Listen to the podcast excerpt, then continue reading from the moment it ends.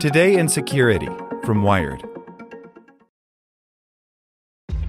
This episode is brought to you by ShipStation. You know, some things take a lot of work, like sending little robots to far off distant planets. And just as that's challenging, so too is running a successful e commerce business, especially when there's so much to do. So I want to introduce you all to ShipStation. Now, I love using ShipStation because of its easy to use dashboard, which makes managing orders and printing labels a breeze and super smooth. Oh, and the customer service is just out of this world.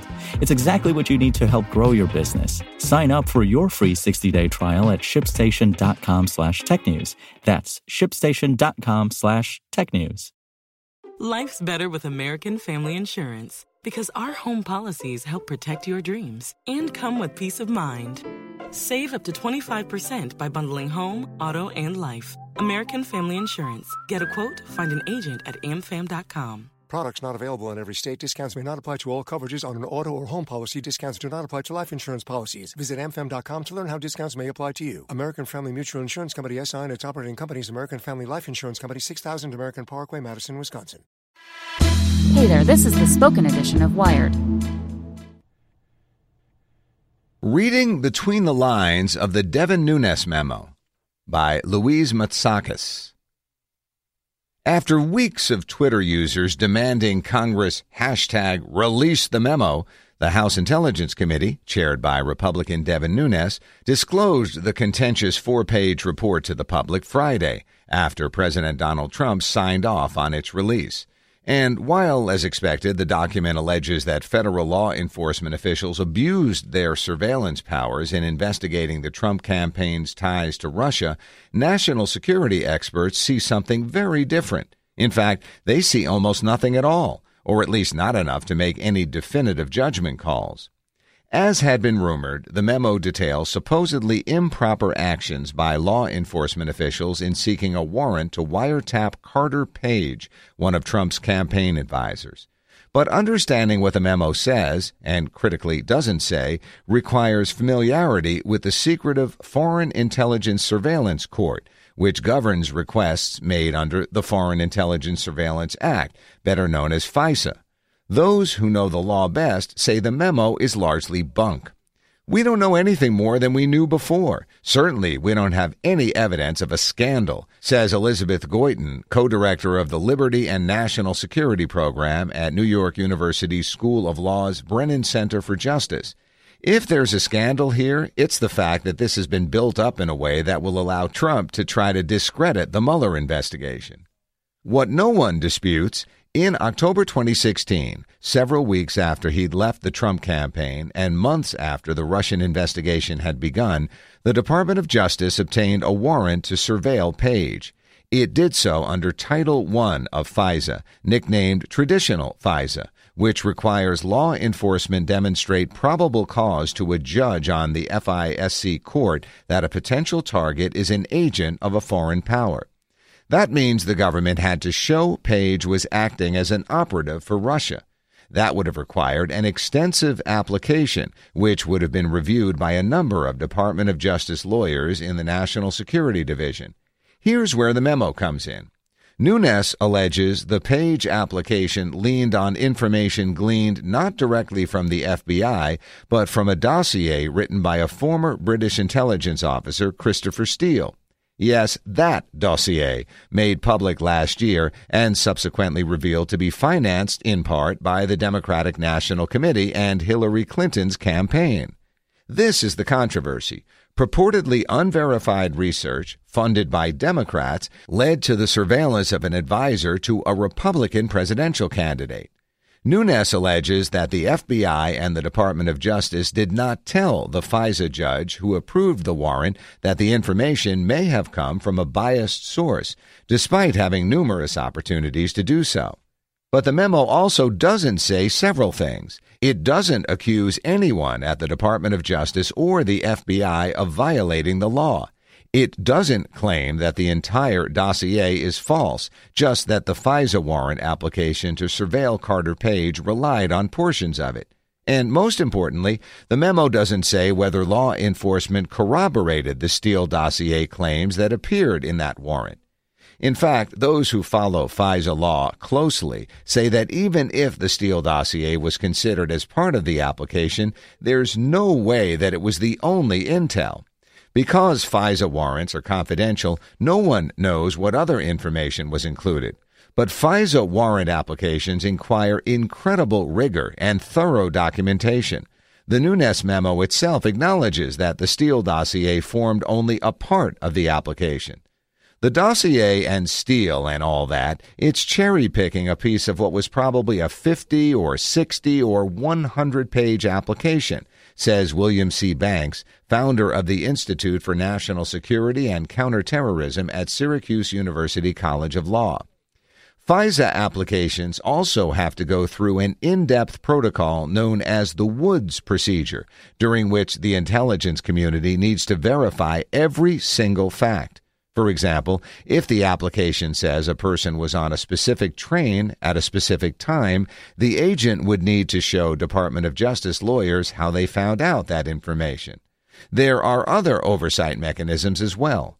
For example, applications need to be first certified by the Director or Deputy Director of the FBI, as well as the Attorney General, Deputy Attorney General, or Assistant Attorney General for the National Security Division. In other words, FISA warrants are reviewed at the highest levels, which is part of the reason Nunes's allegations are so explosive. They implicate multiple parties at the very top of the U.S. intelligence apparatus. A FISA warrant also needs to be renewed every 90 days. The Nunes memo says Page's warrant was renewed three times. A renewal generally indicates that the existing warrant has been in some way useful. Nunes does not mention anything about any evidence that might have found its way into subsequent applications. He seems to be talking about what was in the first application. He doesn't really talk about whether the Steele application was resubmitted every time, says Goitein. The Nunes memo further neglects to mention that Page has been of interest to intelligence officials since 2013, long before Trump began his campaign and the Steele dossier was written. At that time, FBI agents reportedly obtained recordings of Russian foreign intelligence officials talking about soliciting Page for recruitment. They later warned him that Russia had targeted him. They had a full investigation open on him, says Goitein. Despite what this memo tries to imply, it's not like the Steele dossier turned the FBI onto Page. All of which makes the Nunes memo's focus on Page all the more confounding. The intelligence community targeted him independently of the Trump campaign and would have needed substantial evidence to surveil him for any period of time. FISA judges under the law take into account a whole variety of factors, including past and current activities of a target, says Democratic Congressman Ted Lieu. Typically, when people submit these FISA applications, they're really thick documents. This Nunes memo is four pages. As for any suspected FISA court partisanship, every one of its judges were appointed by Chief Justice Roberts of the Supreme Court, who was himself appointed by Republican President George W. Bush. And though the court does approve most warrant requests, it approved the Page wiretap during 2016, a year in which the court denied many more applications than it had in past years. I can't recall any instance in 40 years when there's been a partisan leaning of a FISA court judge when their opinions have been released, says Banks. The memo does at least succeed in making Steele, as well as Glenn Simpson, the founder of Fusion GPS, the firm Steele worked for, look bad. There's a scandal here that doesn't really touch on the Justice Department and the FBI says Stewart A. Baker, a former Assistant Secretary of Policy at the Department of Homeland Security, referring to the allegation that they leaked information about the dossier to the media. Steele was using his knowledge of the national security apparatus to do things that he probably shouldn't have done, to make those things public in the hopes that it would have a particular effect on our election. And some national security experts argue that the memo does reveal legitimate lapses in the FISA system. Part of the reason FISA was passed by Congress is to prevent against things like what just happened, says Donna Bartee Robertson, a former National Security Agency attorney and an adjunct professor at George Washington University Law School, where she teaches FISA law. Bartee Robertson believes that intelligence officials acted inappropriately by not telling the FISA court about the true origins of the Steele dossier especially when they had an opportunity to do so with each warrant renewal application. If you look at that memo, if the memo is true factually, the court did not have all the facts in front of it, says Bartee Robertson, adding that she would not be surprised if an inspector general investigation was opened to examine what exactly happened during the Page warrant application process. Ultimately, the memo doesn't amount to anything near the bombshell Nunes and other House Republicans hyped it as. It does, though, make public information that law enforcement officials consider extremely confidential in a way that seems engineered to intentionally mislead. Releasing the memo will likely sow distrust between intelligence agencies and potential sources and serves to widen the gulf between the White House and the law enforcement community. And yet, some of even Trump's staunchest supporters in Congress have downplayed its broader significance to special counsel Robert Mueller's investigation into Russian interference in the 2016 presidential campaign.